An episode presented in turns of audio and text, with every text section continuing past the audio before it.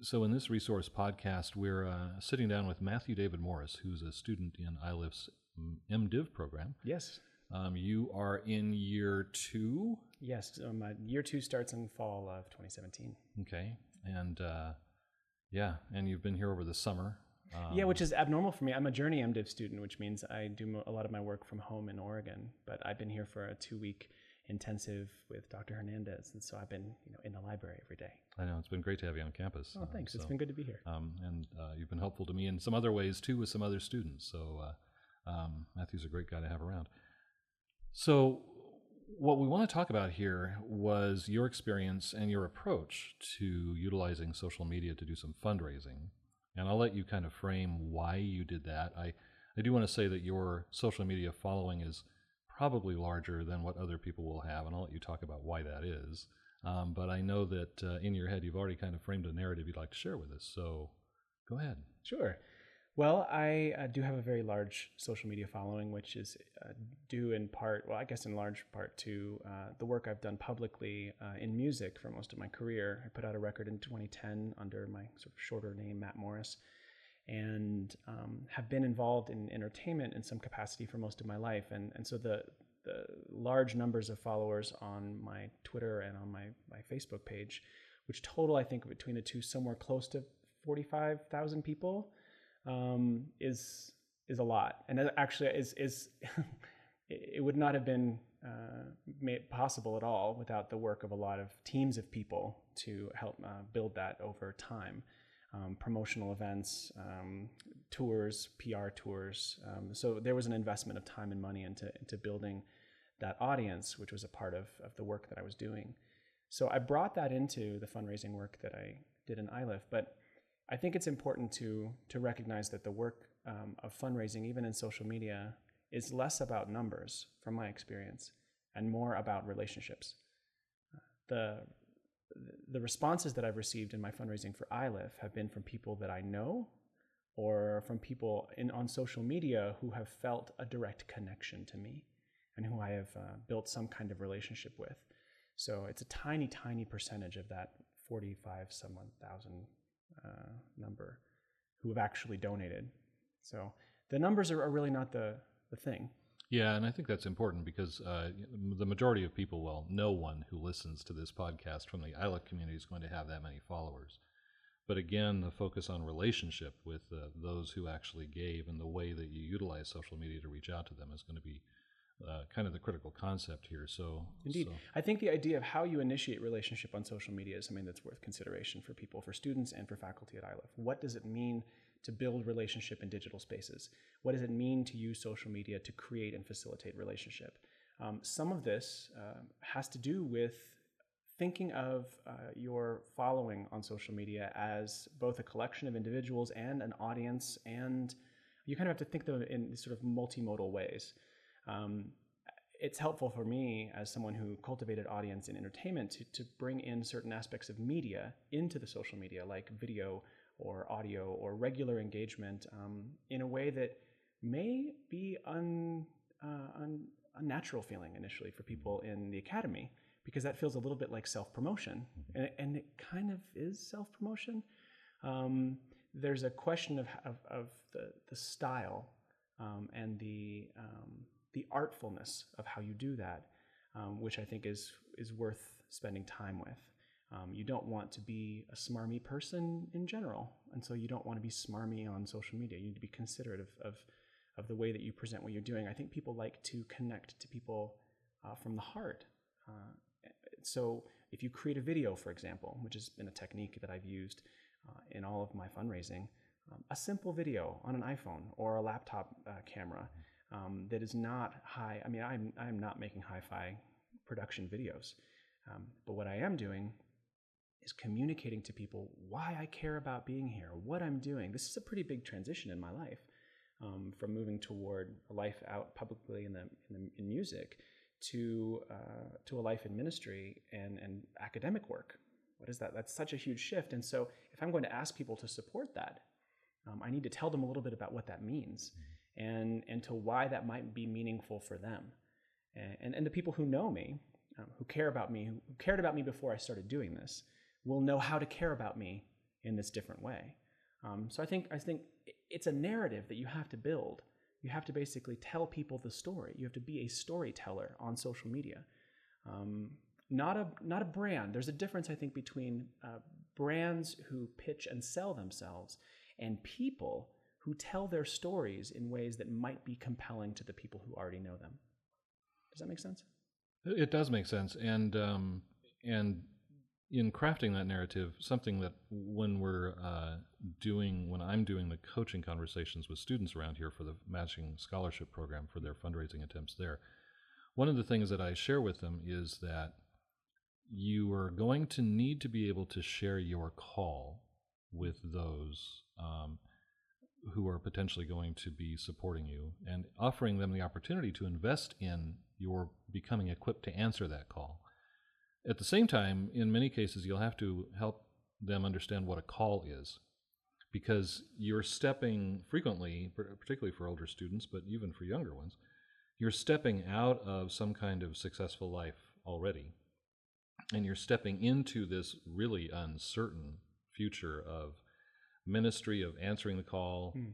um, and and sometimes you have to help people understand what that's about. And even though it's nebulous and vague, it is something that you are feeling pretty certainly, typically, that you need to go do this, that, that God has placed something in you or on you that you're, you're beginning to answer this, this invitation. Hmm. And um, you're probably one of the more extreme examples of that.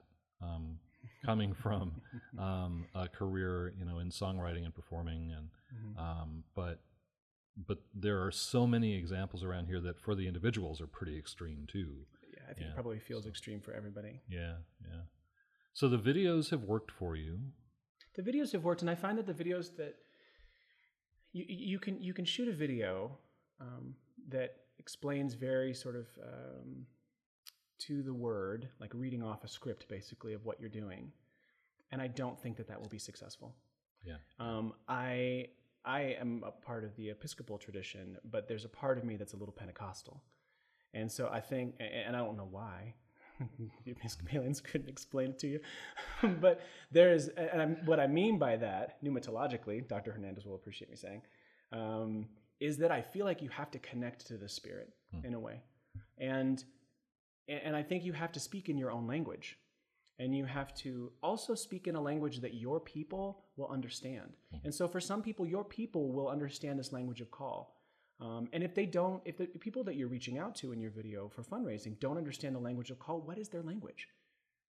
Um, because it needing to be the language of call or it needing to be church oriented language may or may not be relevant mm-hmm. in the work that you're doing in fundraising if what your goal is is to receive the support that you need. Um, if you think of this as a a kind of a, uh, evangelizing effort to get everyone in a in an evangelizing effort that gets everyone to use the same language, uh, then that, that, that, to me seems like not the point. Yeah. Right. Yeah. So the question I think when you you have to figure out is who are your people, um, and who are you.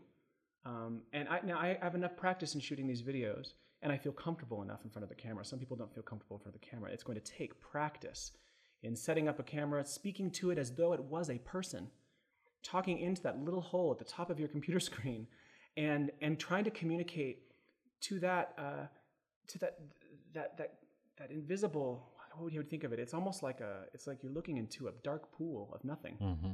and you're having to speak to it as though it is your friend. Yeah yeah. And i think that takes practice um, but if you can get your imagination into that space uh, then speaking about why you feel excited what it is that excites you and and really and really feeling it when you're talking to the camera that's been a part of my process. So I I had a I had one video. It was a birthday video. Okay, so yes, it's a little opportunistic, but um, but I, but this is actually um, I understand the platforms that I'm working on, and I know that um, for my Facebook uh, profile, not my page. The page is actually a lot l- less useful these days now that um, Facebook has changed the algorithm and made made I cannot reach 22,000 people every time I post on Facebook without dropping a few hundred dollars and I'm just not going to do that. Right. It used to be that if you had 10,000 people and you posted something 10,000 people saw it, but that is not Facebook now. Okay? So it's they've monetized it in ways that make it a less useful platform for their pages. Even on the the, the way they've changed their algorithms for personal profiles.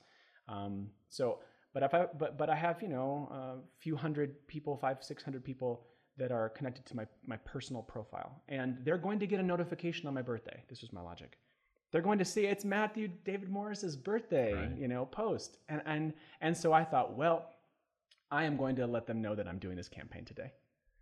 And and what I told them was, you know, if you've supported me in the past and you can support with a donation, this would be a really wonderful way of of of giving me a gift and supporting what I'm doing with my life in a meaningful way.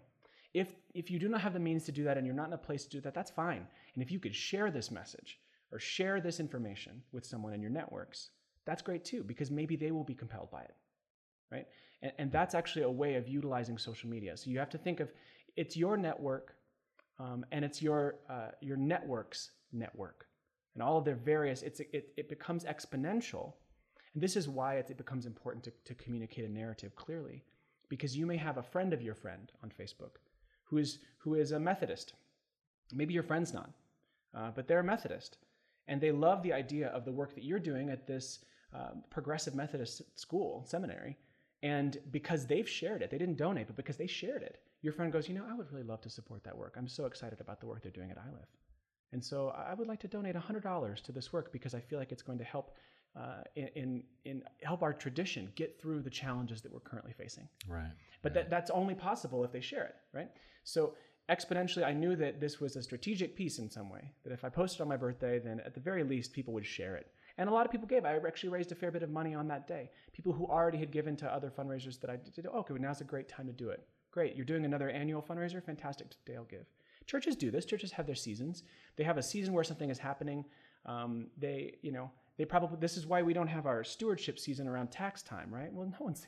You're not going to put your stewardship season in April Right. or in March. Right. You know, give it some time. Right. Let people get over the struggles. You know, so there are pragmatic things that you have to consider when you're fundraising. And it is really trying to place yourself in the mind of the people who you're asking. Is it best to ask them for money, um, to ask them to support you um, the week after they've paid all their bills? Probably not. Right. Maybe maybe toward the end of the month or the beginning of the month. Um, when when do people have money? And this is not I want to take it all, right? This is I don't want to know when they have money because I want it all. But it's actually an act of consideration and generosity. I, I don't want to ask you for something if I know it may be, now may not be a good time. Right. Right. Yeah. So that's how I used Facebook. Twitter was less of a um, less of a resource. I found that most of, of the, my network on Twitter, uh, it's just a, such a quicker, more fast paced. I don't know a lot of the people there. I'm not connected in the same way that I am on Facebook. Right. So right. And the messaging is much shorter there. It and is. Yeah. So. and but you, I can get a lot of retweets on something. I mean, Yeah, ultimately, you Yeah. think about Twitter as a place for you to build.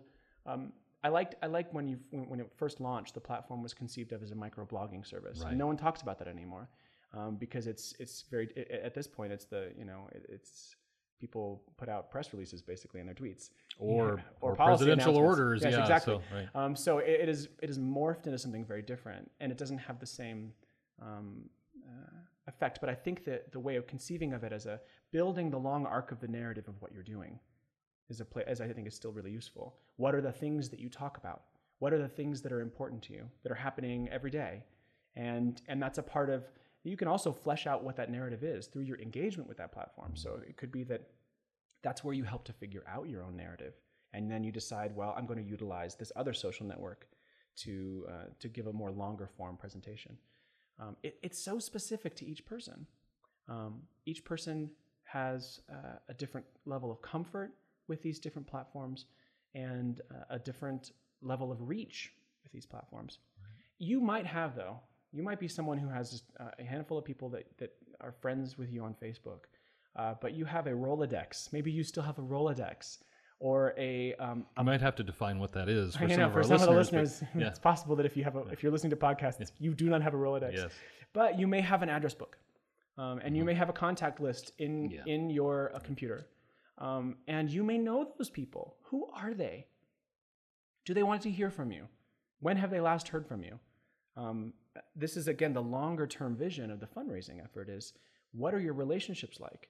Um, do you want to send a blind copied email to 200 people, or do you want to invest the time to write 20 emails? Um, to, or to do a single uh, general um, stock email that you personalize 20 times and connect to people. Hey, just to let you know, how are your kids? You know, um, how is that project you were working on? I've, you, I've been thinking about you. Um, and I wanted to let you know something that's happening uh, for me. Uh, I'm, I'm doing this fundraising effort. Um, I don't know if, if, if this is something that you can support, but I wanted you to know this is what's happening in my life. If you can support it financially, I would love that. If you could spread the news about it, here's a link to this thing that can tell other people about it. Uh, it, it, is, it is a process that requires a lot of attention, and, and the care you give to it, um, I think, makes a, a tremendous amount of difference in what you can receive from it. You cannot just put up something on the internet and expect it to succeed. Yeah, I appreciate a couple of the points you've made uh, in particular. I, I, I, enjoy everything you've said, but I, I do appreciate one is that you really are, in a way, you're leveraging off of existing relationships that you have, um, which is yes. good. You're hopefully not doing that specifically for the purpose of getting stuff from them, but as as you're indicating in those communications when you personalize them, they can truly become personal. Yeah, I've been thinking about you. I wonder how you're doing. Yes. I hope that your life, your project, your kids, whatever, are doing well. And let me share what's going on with you here, and perhaps you can help. And um, one of the one of the areas that I think folks end up realizing, particularly after they've taken the fundraising course here, is that there's almost a duty to invite people to invest in ministry. That that is inviting them to invest a resource that is under their control in something that matters in the world. Mm-hmm. And so we, we shouldn't feel horrible about inviting them to do that. It, it's okay. And in fact, it's almost an obligation to ask them, to invite them into this space to help out. The other thing that I really do appreciate and, and really want to emphasize is um, you keep kind of re- reminding us here that it is not just, particularly in social media, and probably very specifically there, it is not just the network of friends you have. Mm-hmm. It is that secondary network that's outside and of tertiary them. and, and, and onward. Yeah, yes. that that there's so much more potential out there. Um, so if you're going to do a social network post like on Facebook, make sure it's shareable. Oh yeah, make it public. Yeah, make it public so others. This is a public process. That's another thing yeah. that people have to then. Uh, to, if you're going to use social media well, you have to do it very publicly. And so if it, you have to be willing to take that step and consider yourself in some ways. I'm a public figure asking for things. Mm. I'm a public figure building relationships. I'm a public figure. Um, and I may not be a public figure the way that the mayor is or the governor is or that people who put out press releases are. But the second you start to use social media to reach to networks that are beyond your immediate family and close groups of, of friends, you're doing this publicly. And if you if you're going into ministry, it's a similar thing. You know, you may think that inside the, the walls of your congregation, of the, your house of worship, your church, uh, whatever it may be, that that's a very private space. But no, no, no, no, no. You step yeah. up there in front of people and you are right. communicating something that is is about your convictions, is about some shared sense of value, and you have to remind people of what that story is every Sunday, every yeah. Saturday, whatever it is. Yeah. Yeah, and certainly one of the big challenges, one of my critiques of the church right now, is that so often we end up talking to ourselves and forgetting mm-hmm. that our call as members of this larger body of faith is to connect with others. So we're hopefully when hopefully when we're preaching in churches or whatever, we are preaching not only to the people who are in the room, but also to the people they're in connection with and mm-hmm. offering a message of hope to them. Um, I mean, I have people in my in the in the list of donors who have given to my fundraiser this year who are not um, who may may or may not even identify as Christian. Yeah, they're not they're not regular churchgoers, um, but what I've communicated to them is that I'm doing something here at Iliff, and I'm doing something with my life that feels like it is the truest and most full vision of what I am, am made to do in my life. Mm. And part of that is caring for the world. Part of that is, is nurturing my own creative and intellectual gifts and sharing that with others. And now I'm communicating that in ways that are not about reinforcing church identity. Right. We have to move beyond the idea of, of right. doing this for the, the particular um, small church group that we're, we, we think of ourselves belonging to. Um, this is an, actually an act of practicing why, practicing, how do I say this? This is an act of practicing our own sense of understanding of why our work is purposeful in the world. We have to believe it mm-hmm. first. Yeah. Now we have all these we have all these conversations in church about are we relevant anymore? Is church relevant? Is what's going? Are we post-Christian? What is the Christian church? Is our denomination going to split? Is our denomination growing? Are our churches growing? We have all these like inner crises that we keep talking about. That, that that's the insular conversation that we keep having all the time. Um, the world doesn't care. Actually, outside of the walls, they're not interested with why we're fighting about these things because that's actually time spent uh, on things other than caring for everybody. And so we have to step in some ways in our public fundraising into the space of a kind of universalism, not in our theology necessarily, not doctrinally, right? But we have to think universally. We have to think globally. We have to think uh, like everybody, all people, all of God's creation. You know, put the theological language around it that you want. But that connects. Uh, because I guarantee you that even the people who are a part of your own tradition have such a different story and narrative that what you think they may be connecting to because you share your, your denominational identity, um, they may have such a radically different connection to money, to giving, to, to work in the world, that where you really want to connect with them is in the heart. You want to connect with their heart. And how do you connect with their heart? You, you, you speak from your heart. You tell people, I mean, I'm getting chills just thinking about this. Yeah, yeah. You know, and that's what you have to do. And and so what does that what does that look like? How do you practice that? You know? I don't know. For everybody, it's different. This is again why I was going back to the idea that there's Pentecostals in the Spirit. Right. the yeah. Spirit is here, right? Right. You have to connect that in your body as you're as you're speaking to people. Tap into that own part of you that's charismatic, you know. And you may not think that you're charismatic. You may not think of yourself as that person. You you are an introvert. Listening to this podcast, and you think that I have no idea how I'm possibly going to um, let people know why this is meaningful to me. Well, start with that. Put on your video and say, I am an introvert. Yeah. And I have no idea how to do this. But there is something in my life that's actually uh, exciting, and I want to share this with you, and I need your support. Humbly ask for that, you know? Yeah. And that authenticity can open up a lot of space for conversation too. Absolutely. So much space for others to say, yeah, I, I, I feel the same way. I have the same challenges. I am also an introvert. Um, I Mhm. really am an introvert, by the way. And so um, having those kind of conversations has always been difficult for me. So Mhm. Um, you wouldn't know it from my work around here, but I am a hardcore introvert. So Matthew David Morris, uh, excellent conversation. Thank you so much. Um, Thank you for coming in for this podcast. We may need to sit down and chat again a little more. And uh, there's some some wonderful pieces of this that uh, um, some wonderful insights in what you've shared with us today. That uh, we may uh, get some feedback on that. We may have to sit down and chat again. I would absolutely love that. And if your listeners want to connect with me directly, they can go to matthewdavidmorris.com or they can find me on Twitter. And if they want to ask questions that are public for the world to see, and you just go to at Matt Morris, M A T T M O R R I S. Um, I would love to connect with you again about this. This has been really nice. Excellent. All right. Thank you for your time today. Appreciate Absolutely. it. I'm Tom Barlow. This is a resource podcast. Be sure to look at uh, other podcasts coming out now and soon. Uh, have a great day.